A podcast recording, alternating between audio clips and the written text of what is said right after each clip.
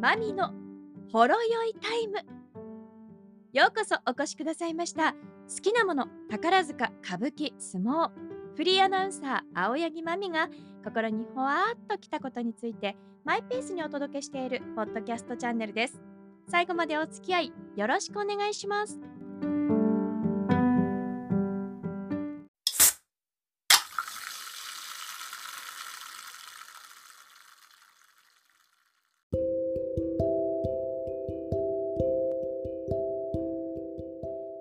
月10日日曜日更新のポッドキャストです。週の後半台風がね大変だったという地域の方もいらっしゃるのではないでしょうか。大阪にいるとすごくいいお天気で朝晩はね秋の風も感じられてね、虫の音も聞こえるようになってっていうタイミングだったんですけれどニュースを見ると渋谷もねすっごい雨の映像風の映像を見てうわ。っびっくりしたんですけれども。ねこれからもまだまだ台風シーズンですからね気をつけて過ごしてまいりましょう。さて今日はですね、まあ、先週も映画のお話をしたんですが今日もこれから公開の映画のお話をしようと思っております。9月29日新宿ピカデリーシネスイッチ銀座ほか全国順次ロードショーとなっております。9月29日。肉球ということでこの日に公開になっているようです。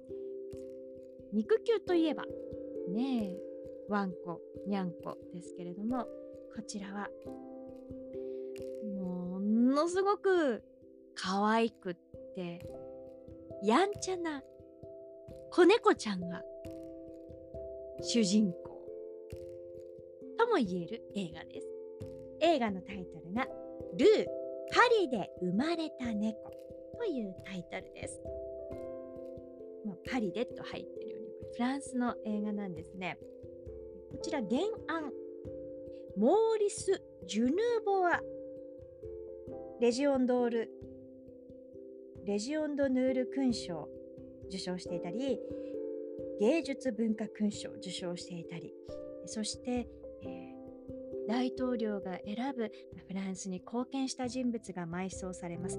パンテオンこちらに移送されたという1890年生まれの作家。亡くなったのが1980年という作家です。彼はですね1914年に召集されて、まあ、第一次世界大戦に従軍した人物です。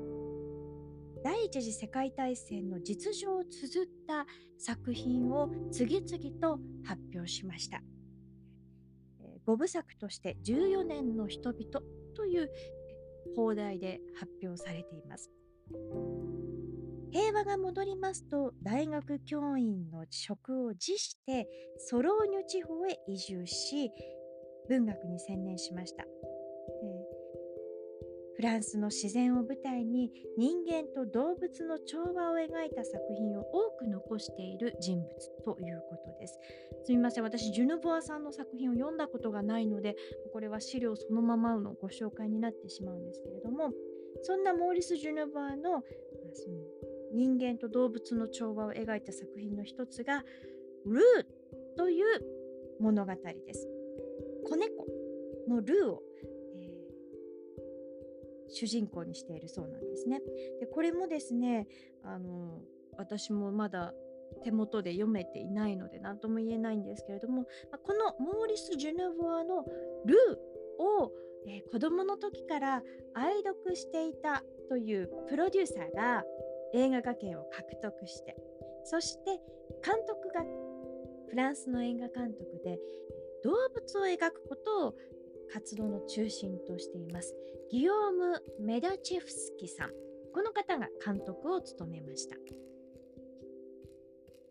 で、えー、原作を書いた方が1980年に亡くなっている。ということはお分かりのように時代設定というのが、まあ、今とだいぶ違ってきているんですよね。ですのでモーリス・ジュヌボアのルーを原案として時代設定などを現代に置き換えて今の人々が共感できるように物語を紡ぎ出しています母猫とはぐれてしまって屋根裏に取り残されていた猫子猫ちゃんが何匹かいるというところから物語が始まっていきます。いろんな物音にもね敏感になんだろうなんだろうってなりながら過ごしていて。でもルーはすごく好奇心が旺盛。外の世界どうなってるんだろうって思ったりもする。けれどもちょっと慎重に最初はねええなんか物音がしたったら隠れちゃうようなそんな性格の持ち主の子猫がいます。その子猫が出会ったのが一人の少女です。10歳の少女クレム。彼女がそのねキジトラの子猫と出会ってそしてルーと名付けるんです。最初はパパが女の子だって言うんですけれどもルーは男の子でした。いろんなことに興味を持ちながらベランダにやってきた鳩たちにちょっと興味を持って狩りの本能を見せるんだけれどもなんか鳩怖いとかなったりね。しながら子猫時代を過ごしている。そんなルーがクレムと過ごす。およそ1年ほどの日々を映画として描いていきます。クレムは夏にね車で5時間ほどの自然豊かな場所。その別荘に行くんですね。そうするとルーは今まで見たことのない環境にまた行って木の音自然のね水の小川のせせらぎであったり水の流れる音とかパリの街の中では聞かなかった音をいっぱい聞きます。で興味津々でちょっと外に出てみようかなとかしてしまうんですね。ですぐにでも猫ってなれるんですね。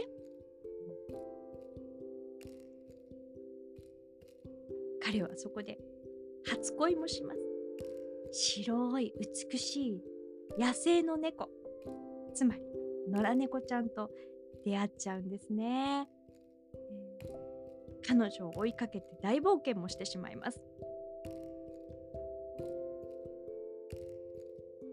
クレムのねルールーどこなの？必死に探す声も印象に残ります。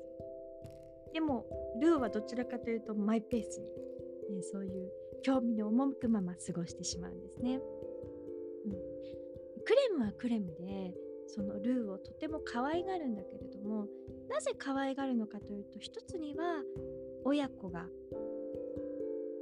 どう過ごすかっていうところが一つ関係がある。そうお父さんとお母さんにちょっと仲が良くないんですね。夜になると喧嘩する声が聞こえてくる。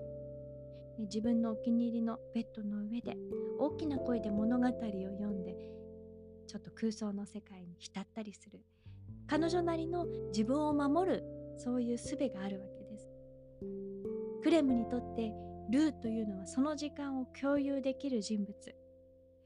クレムがルーを抱きしめるのはそれは自分の心を抱きしめたりお父さんやお母さん2人にハグされたいそんな思いを抱きしめているのかもしれません。ルーと出会って夏を過ごします。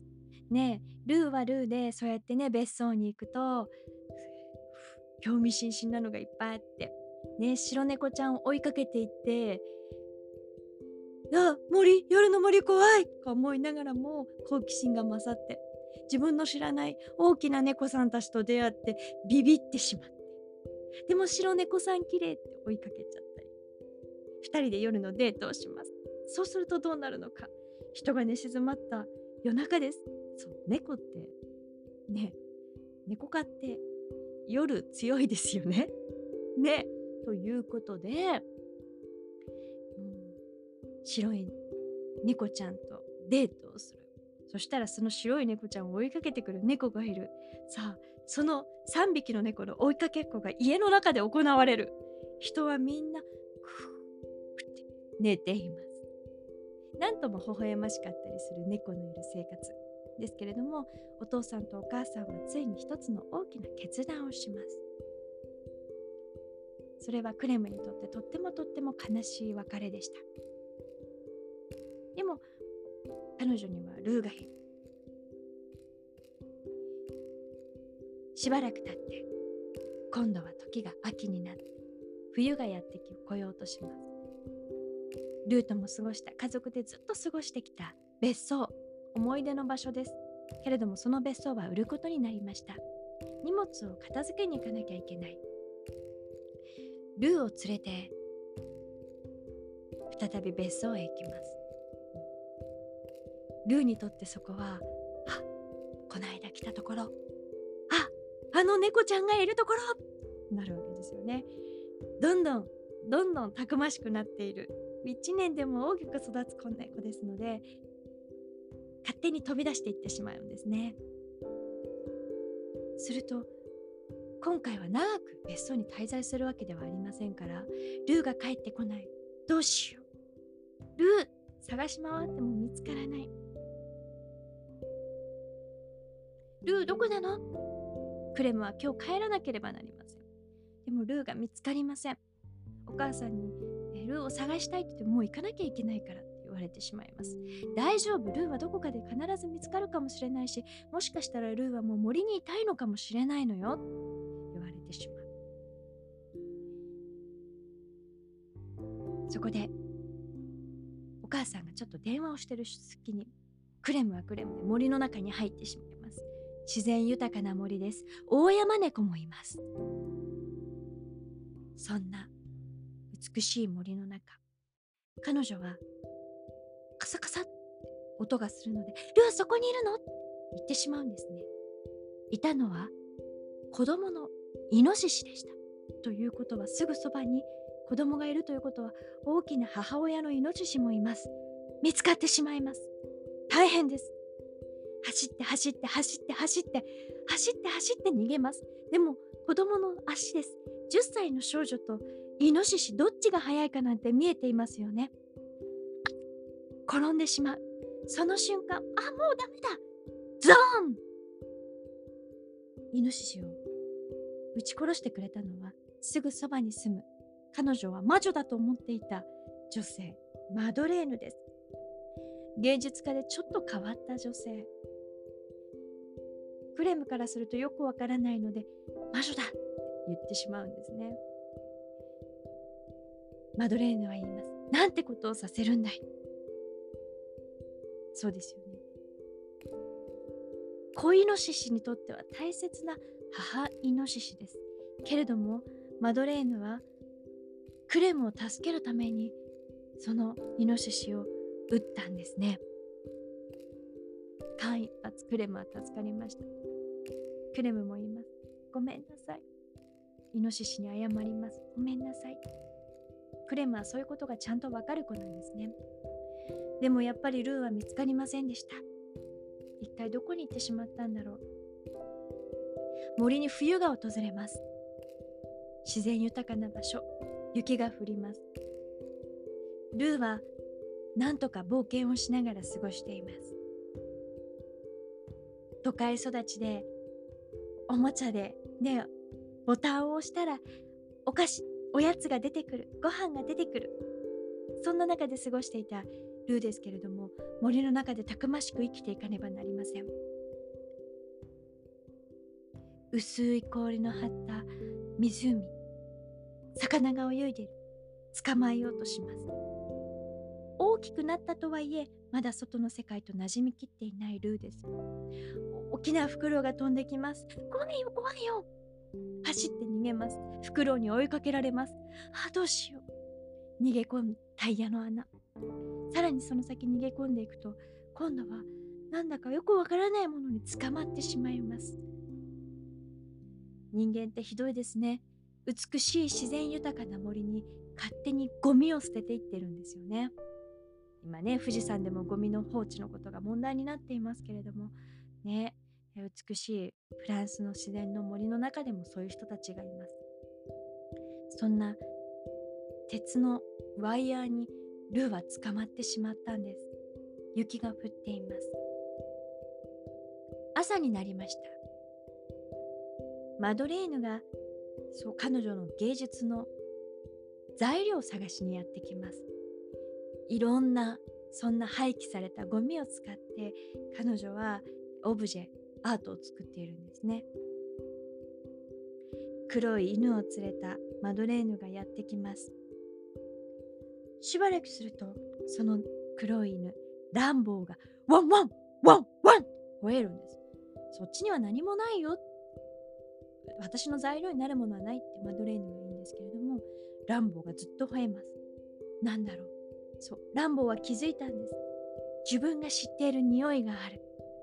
ルーの匂いがあることに気づいたランボーが吠えて教えてくれたんですね。もう息も絶え絶えかろうじて生きている鎖に絡まったワイヤーに絡まったルーの姿をマドレーヌが見つけます。さあルーの命はどうなるんでしょうか？クレムはルーともう一回過ごすことができるのか？いえやっぱりルーは森に帰りたい。自然に帰ろうとするんでしょうか？ルーとの1年間でクレムが成長する様ルーが成長する様そしてクレムと過ごすことでマドレーヌも成長する様が少しずつ人の心がほぐれていく様が描かれていく物語です。とにかくねこういう映画って配信でいいじゃないとか思っちゃうんですよ。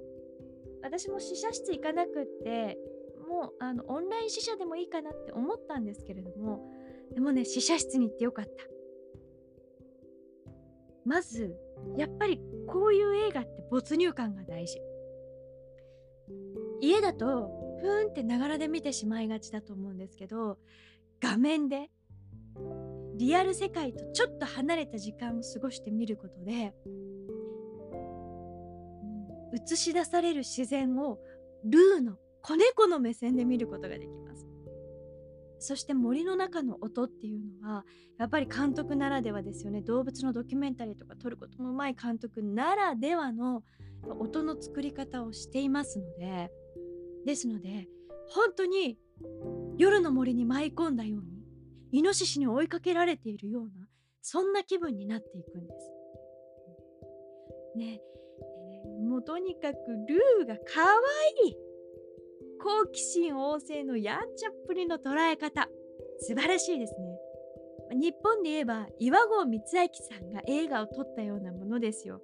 だから動物たちがとっても表情豊かに映し出されます。監督こだわりのキジトラの猫ちゃん。生まれて間もないタイミングからスタジオで過ごして成長していった猫だそうです。